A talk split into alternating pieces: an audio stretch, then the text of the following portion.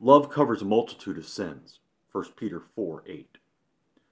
St. Peter echoes St. Paul's words to the Romans For if many died through one man's trespass, much more have the grace of God and the free gift by the grace of that one man, Jesus Christ, abounded for many. And the free gift is not like the result of one man's sin. For the judgment following one trespass brought condemnation, but the free gift following many trespasses brought justification.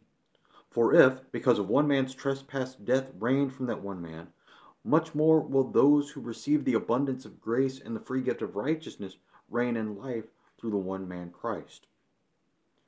Love truly covers a multitude of sins. Adam and Eve sinned in Genesis 3. We don't see Jesus coming to die for their sins in Genesis 4. In fact, it is more than 4,000 years later. Many others sinned between Adam and Jesus. But Jesus' love covers all of the sins, from Adam's sin in the garden to the last sin committed right before Jesus returns on the last day. Jesus' love covers your sins. That's God's true word for you. May you find comfort in it today.